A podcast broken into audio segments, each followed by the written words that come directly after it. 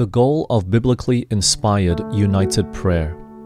As we close this chapter, let's remember once again that the goal of true biblically inspired united prayer is not about pushing a specific agenda or about experiencing warm and fuzzy feelings.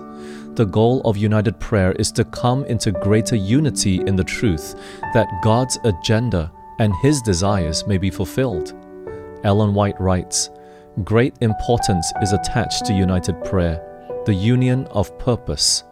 God hears the prayers of individuals, but on this occasion, referring to Matthew 18 19, Jesus was giving especial and important lessons that were to have a special bearing upon his newly organized church on the earth. There must be agreement in the things which they desire and for which they pray.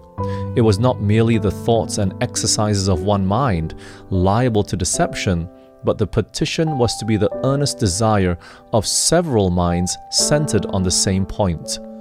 On what point should we center our prayers?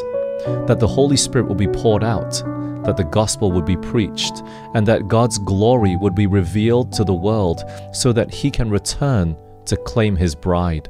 Satan knows the seriousness of our Great Commission, and thus he seeks to keep us away from our true source of power. However, while the battle over prayer may continue, let's make sure we are on the right side of this spiritual battle. Otherwise, Satan will be victorious.